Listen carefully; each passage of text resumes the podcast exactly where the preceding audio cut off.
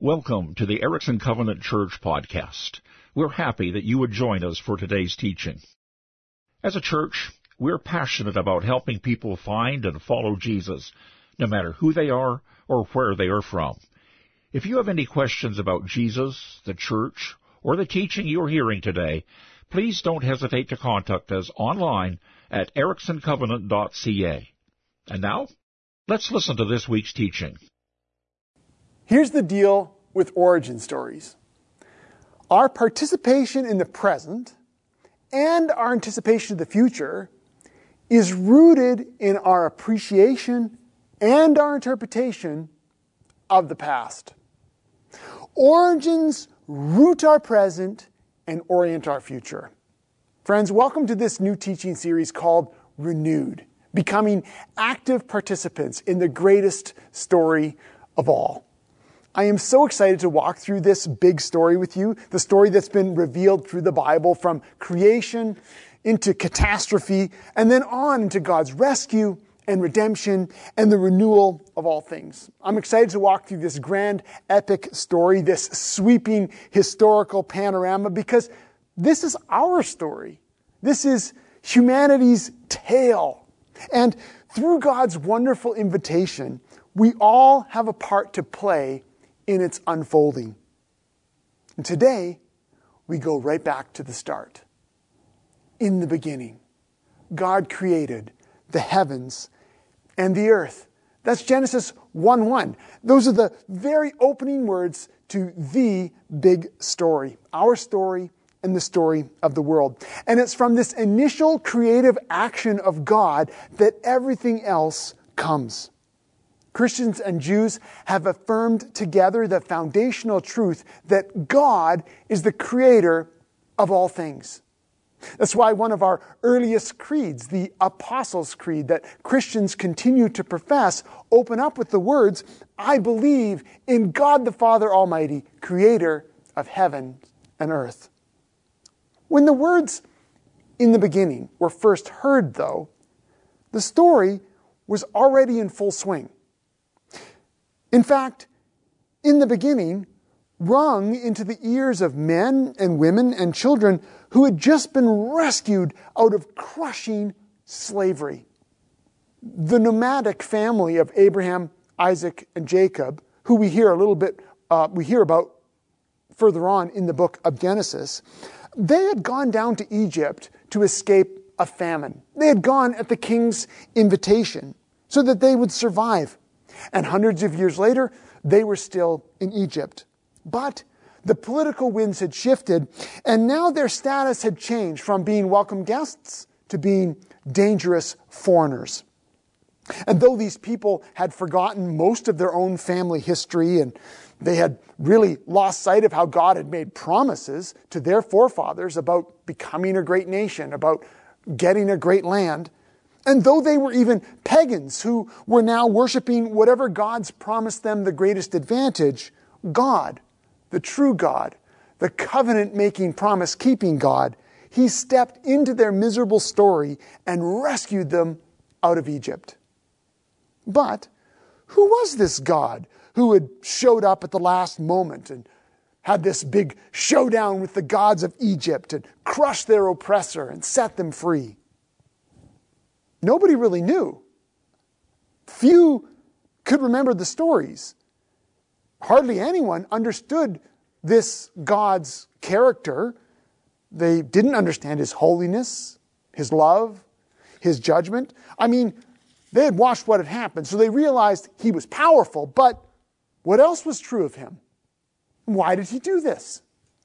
And what did he expect from us now? These were all questions that they had. And not only had they been rescued by this unknown God, now they'd been plopped down in front of a mountain, and through Moses, they were being told that, oh, now you are God's people. And now they must give up all their trashy false gods and their hurtful, dehumanizing ways and worship Him alone. This is big news. This required a lot of reworking a ton of reorientation, really a total transformation of their hearts and minds and lives.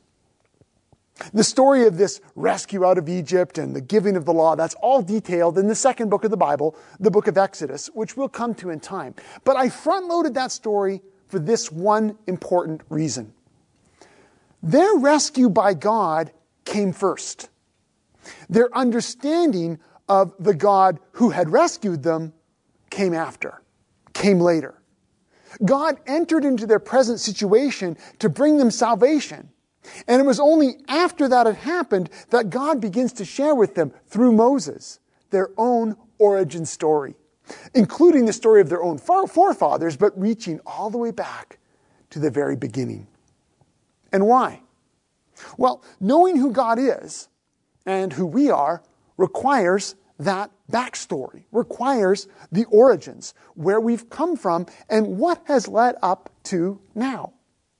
This is what we're exploring in this series. As I said at the very start, our participation in the present and our anticipation of the future is rooted in our appreciation and our interpretation of the past. And what Yahweh, that was God's personal name, what Yahweh, their deliverer God, knows is this. His new people will not be able to fully worship Him.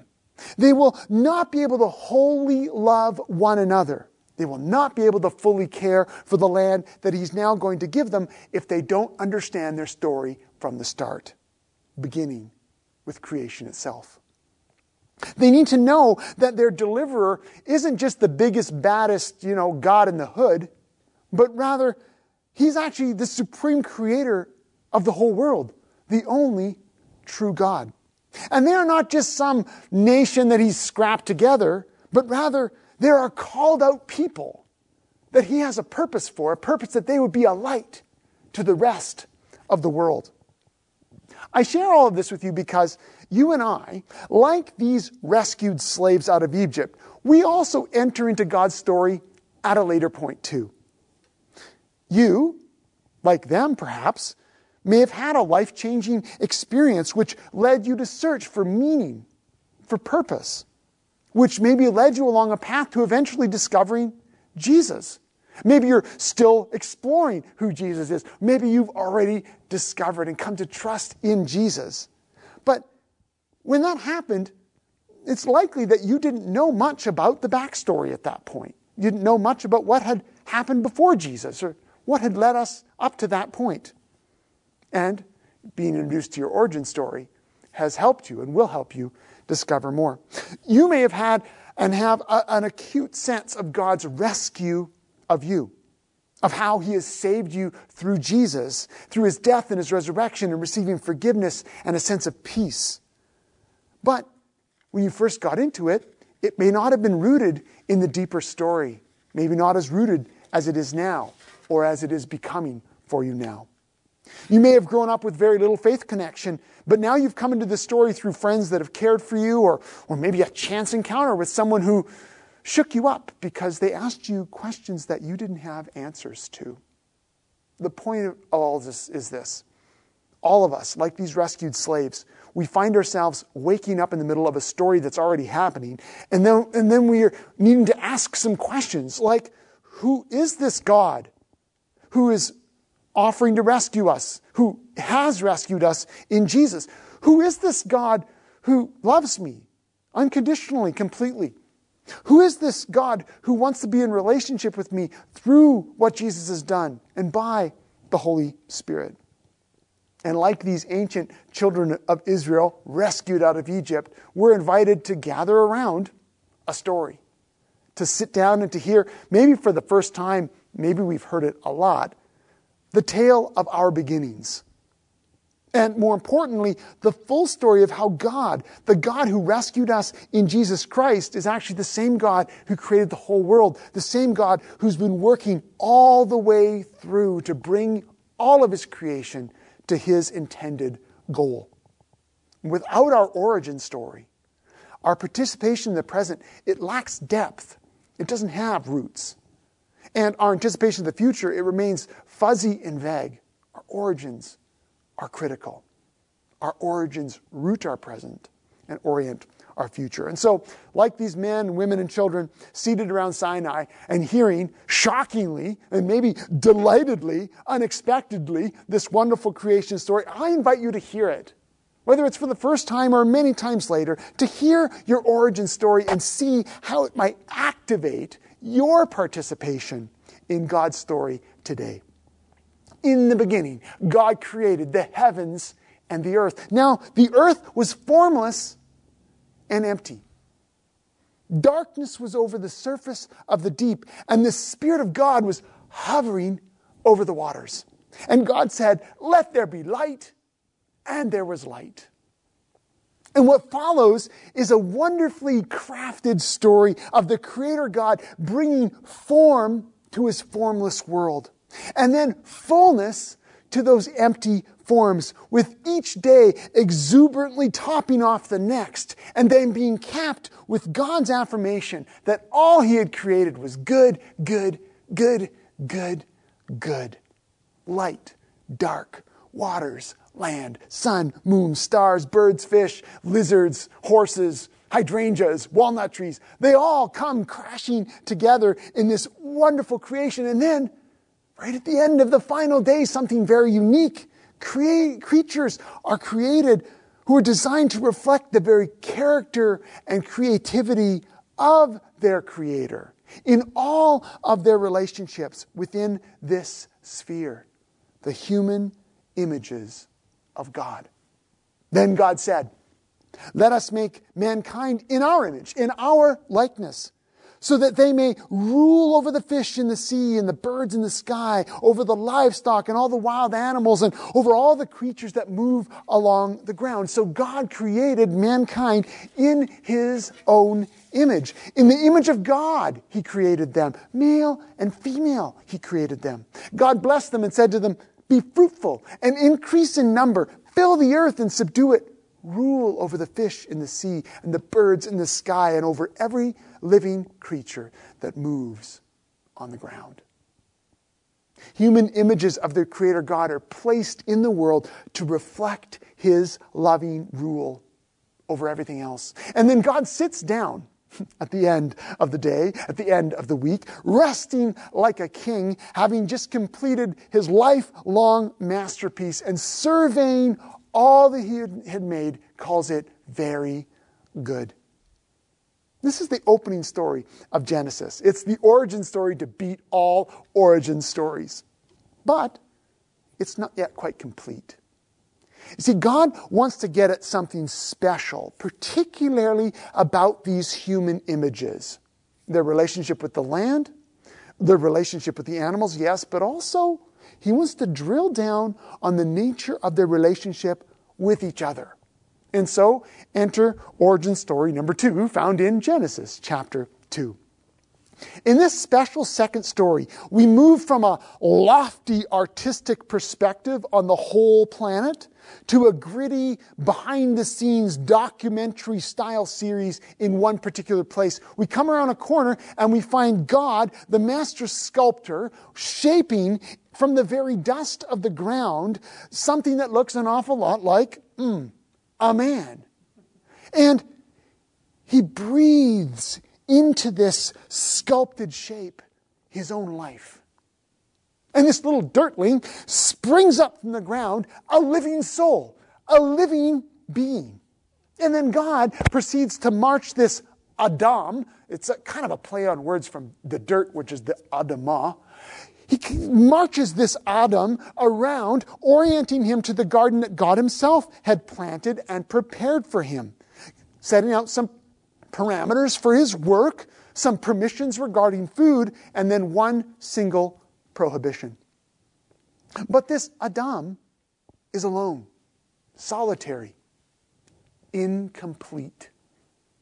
Unlike all the other animals around him, who seem to have their counterpart they seem to have an other to whom they can relate as equals. This living soul has no living soul mate. And God Himself, who had made this garden a paradise, concludes, in contrast to chapter 1, that this is in fact not good at all. It's not good that this man is alone. And so God creates a perfect counterpart for this Adam, working a final creative flourish by bringing a woman, an equal, a co-worker and a co-tiller and a co-ruler right out of Adam's own body, bone of his bone and flesh of his flesh, to join him as his perfect other in God's good garden. The Adam, the dirtling, becomes the man, and with him the woman. They're united as one flesh, reflecting in their own relationality the very relationality of their Creator. Diversity within unity.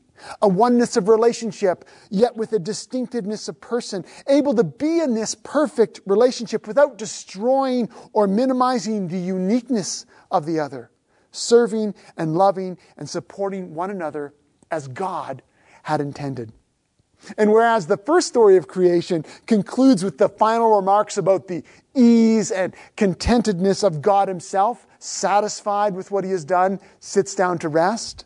The second story of creation ends with final remarks about the ease and contentedness of the human couple, who are naked, that is, fully exposed, fully known, and yet are without shame, fully loved, without fear. Friends, these are incredible creation stories. This is our origin story. And I invite you to dig your hands deep into the soil of Genesis 1 and 2. There's so much life and meaning and understanding and power in these grounding stories. Through them, we discover that our rescuing God, we discover Him more fully. We discover who we are as humans, loved by God and made for His good purposes. We uncover hints of what it means to be in relationship, not only with each other, but also with God's good creation. And there's, it's like there's clues dropped around this magical garden, like maps to hidden treasures, which will then be brought out and developed further through the rest of the story of Scripture. So many deep truths and wonderful insights are hinted at in these opening stories, which will be taken up as we proceed. But take time. I encourage you to walk through these stories, to drink deeply of them, to see yourself in them, to see our world through it, and God who's created the world as well through these stories. Take your Bible outside this week into a green space or a mountain vista or just your front yard or a quiet vantage point and read aloud these stories of God's creativity and power, of our fresh beginning. Wendell Berry, the poet farmer, reminds us that the Bible really is an outside book. And that reading it outside can give us a whole new appreciation and understanding of God's story. I encourage you to do that. For today, though, as we move toward our finish, I want to point us in the direction of renewal. You see, because we all enter into the story of God's rescue and renewal somewhere down the line, all of us after what Jesus did on the cross, all of us after he rose again from the dead, after the Spirit has been given. We have, we, we, we of course look back along the lines of the whole story, reaching all the way back to the beginning and now tracing through the ups and the downs of the story all that God has done and is doing. And so, as we appreciate and interpret our own origin story, we can be activated as participants in God's story now. Well, how? In at least three ways. First, our origin story activates us to worship God. When the Genesis 1 and 2 stories were told and when they were first received by the children of Israel, one of the primary functions of these stories was actually to overturn idolatry. That may not stand out in the same way for us now because we're in a different culture and different space. But worshiping various aspects of the created world, whether that was the sun or the moon or animals or certain idols, that was the common accepted practice of everybody. That's who everyone was worshiping. And so, just as the first four commands of the great Ten Commandments given to them at Sinai had to do with rightly worshiping the one true God, and rejecting the worship of all these false or lesser gods, these creation stories function to root that command, to root that right worship in the origin story, in their first creation. We worship the true God who created the heavens and the earth, and we live as images in his good creation. In other words, through this story, they were taught that we, us, we don't elevate creation so that we would worship it, nor do we denigrate creation and abuse it. And all of that right perspective is rooted in our worship of God, the Creator. And that's similar today. Activated for worship by our origin story helps us keep a right perspective on who God is, on who we are, and our place within God's word, world. And all that comes next even as we are going to move on now and consider our relationship with each other and the world, it all starts here. It all flows from here. When worship is oriented toward the true Creator God, right living will follow. When worship is oriented toward false gods, or when worship is oriented toward an incomplete or faulty view of God, then right living will falter. And how does this all point to renewal? Well, God's intention was for his human images, together with all of creation, was to be in right relationship with him. That's what these origin stories tell us. And in spite of our faltering and our failing ways, God's goal of that right relationship, of a rightly ordered creation, has never wavered. Through Jesus and by the Holy Spirit, God is working toward renewal now. And we participate that in that, first of all, through worship. When we declare God's faithfulness and power and love and goodness, exalting Him as the God over all, and giving ourselves to Him as His human images, renewal is at work in us. Renewal is at work through us. Our origin story activates us to be human images, human worshipers of the God who made us. So our application is simple. Our application is to exalt through voice, through art, through some kind of expression, through just a simple prayer to tell God who He is. Not because God doesn't know who He is, but by declaring the praises of God, we are reflecting God's goodness back to Him. We are being the images we were created to be. Here's a simple challenge take one single item in creation this week. It could be a tree, it could be a flower, it could be a bird, it could be your own hand or the face of a loved one. Take a few minutes and focus your attention on that one thing. Notice it, see it. Try to notice everything you can about it. Really mull on it and reflect it. And then, very simply, praise God for it. Praise God from it. Praise Him for His creative power.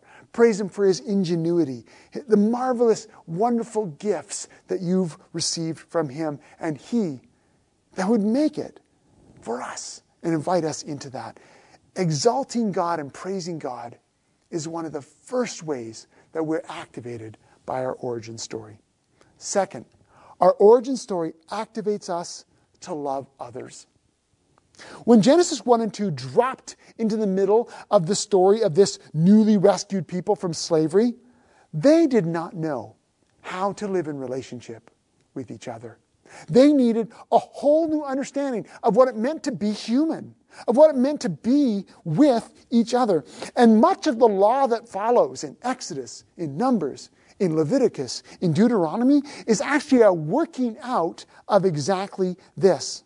Because how these people had learned to treat one another was abusive and dark. And there's a logic to this because whenever the living true God is not being worshiped, his images are dehumanized and abused. And conversely, whenever you see people being dehumanized or abused or disregarded, that's a sure sign that idolatry is at play. That false gods are being worshiped, whether they're just mental images or they're actually, you know, literally an idol that people are bowing, down to. The true God is being rejected and ignored if people are being abused. We see it in the prophets, we see it all through. Idolatry and oppression are always twinned together. In Genesis 1, the startling, life changing truth is that human beings were created in God's image. And few of us can really appreciate what a powerful change that would have been in perspective for these people.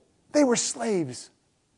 They were, they were seen as people who were created to do the bidding of the gods or of their rulers.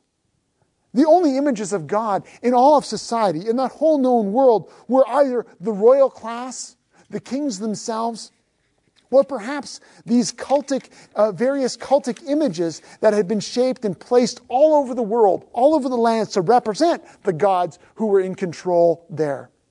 And for these people, and for us, to find out that we are the images of God. More than that, we are the only images of God that are permitted to exist in all of creation. That changes everything relationally between us. It changes how we see one another, how we treat one another. When we really get this powerful truth, we begin to treat each other as God's good images.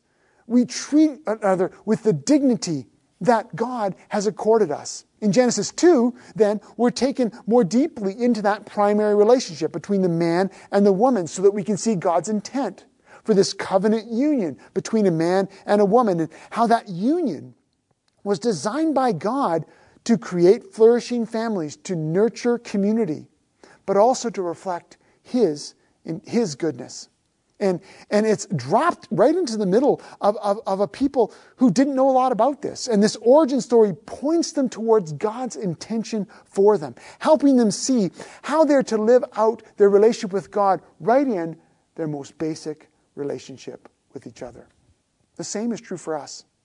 Much of what's said here in these early stories about us will be developed through the rest of Scripture, leading us to understand more fully how God's relationship with us and our relationship with others is still bound up together. Because as we hear again and again, we cannot love God if we do not truly love one another. It also highlights, in a way that seems awfully contemporary, the significance of that marriage relationship to God that as Christians, we hold up the marriage union as an expression of God's good will for His world, that is designed to reflect His goodness, to express His relationality. That even for those of us who will never marry, you are called to singleness before God. We recognize that this core union between a man and a woman is meant to be protected and supported because through this relationship, something of God is glimpsed. Expanding beyond that, there's a simple yet profound affirmation that our relationality as human images are an expression of God's relationality. It's only hinted at here, but it's there. That how we love one another points to God's own inner life, where the Father, the Son, and the Holy Spirit live in this eternal union of perfect fellowship from all eternity and have now through the work of the Son, the work of the Spirit, and the intention of the Father, have drawn us in to that life. All of this points towards God's renewal and how God sets his desire for a loving world clearly from the start. And he's never changed that desire. Application number two, then, is support. I want to break this down into two things. But when I think of the applications of support, here's my first question What is one thing that you can do this week to support a marriage that is struggling. You may not know much of the details, and that's okay. But is there something you can do to show support? Send a card, pray, ask how someone's doing. Is there something that you can do to shore up support for your own marriage if you are married? Maybe it's time to go on a longer walk or a special date or to put your hand to the page and write a letter or a poem? What can you do to shore up support for your own marriage? So, marriage is the first one I think of for support. But the second one is what is one thing that you can do this week to show support for a friend who is lonely? We all acknowledge that there are people among us, in particular, some of our elders, uh, some of our single folks, um, people who are living alone and because of this time of isolation are more lonely than normal. Is there someone that you can reach out to to show support to this week? Pick up the phone, uh, touch base in some way. Showing that support in simple ways is an expression of how our origin story activates us to love one another. Third point Our origin story activates us in the care of creation and the creation of culture. When the children of Israel received these origin stories, along with their own family history of the promises that God had made to Abraham, Isaac, and Jacob, the land that God would give them featured large in that promise. And now, having been rescued out of Egypt, they were being brought to this land. And their origin story, these creation stories, was part of how God wanted to shape their understanding of this land He was giving them and how they were to live in it as His images. And so, placing the Adam in a garden that God had prepared for them so that He could work it and take care of it, placing human images in a world where they were to be fruitful and multiply, to rule the land and subdue it. All of that rings off the page as a mandate for this new nation who are going now into this new Garden of Eden, to their land flowing with milk and honey and producing wonderful crops. Many scholars have made the connection between these origin stories and the promised land that was now being given. It was like a new Eden complete with the warning that disobedience would lead to yet another expulsion. But I'm getting ahead of myself because we'll come to that story soon. And so, caring for God's good earth is the purpose for which these first humans were created. Ruling with care and stewarding God's world and enabling it to flourish. These are primary tasks that God gave to his human images. That is our work. And not just growing a crop or planting a tree, that of course is true, but developing human culture, which eventually would include things like art and government and architecture and trade and music and dance and technology and education. All of that is an extension of God's mandate. We're given a creation mandate to see God's good earth flourish and a cultural mandate to see the world develop in all of its good potential all of which is designed to work together for God's glory and for our good. How does this relate to renewal? Because when we see the whole arc of the scriptural story, when we arrive at the very end, right in the final chapters of the book of Revelation, we discover a garden again, but this time set in a grand city. We discover that all of creation and all of culture's best offerings are being presented to God for His glory and for our good. And so we participate in His intention for the whole world by being renewed now, by pursuing the, care of creation and the creation of culture even now as His image bearers. And so our final application for today is to attend. What is one way that you can pay more attention to God's mandate of care. It could be growing in knowledge of the natural world around you, learning to name birds or flowers or trees. Uh, it could be developing an artistic talent. It could be learning to take better photographs. It could be making something beautiful around your yard. It could be working with your hands. It, it could be learning more about a particular people or a particular group. I don't know what it is for you, but what is one way that you could pay more attention to the mandate that God gave for us to care and to develop the world He's given to us. Friends, let's wrap it up with this. We've been given a most wonderful origin story in the book, in the Bible. An origin story that activates us into God's ongoing story. And Genesis 1 and 2, they set a trajectory for us so that looking back and looking forward, and seeing Jesus in the center of it all, we can more fully participate in God's story of renewal right now. That's my hope and my prayer for you as we continue in this greatest story of all. Thank you for listening. We hope today's teaching provided you with life changing truth and valuable insight. We hope you've learned of some practical steps forward in your spiritual journey whether you're finding Jesus for the first time or you have been following him for years. Do you know someone who would be encouraged by what you heard today? We invite you to share this podcast so they can be encouraged too. For more information or to ask more questions, you can connect with us through our website, ericksoncovenant.ca. You can also find us on Facebook by searching for the Erickson Covenant Church.